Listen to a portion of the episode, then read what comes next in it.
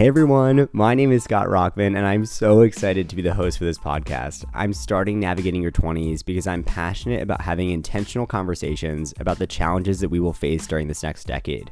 This podcast builds on my experience teaching the class at Penn State University called Navigating Your 20s, where my students and I have been talking about romantic relationships, sleep, setting healthy habits, finding work life balance, taxes, negotiating your salary, healthcare, finding friends in a new city, and so many other important topics. My goal for this podcast is to create bite sized content. I'm to bring on guest speakers and we're to get right to the point. I'm to ask them questions and give them a platform to share their insights on a variety of topics. I hope you'll stick around for our weekly content as we talk with people about navigating your 20s.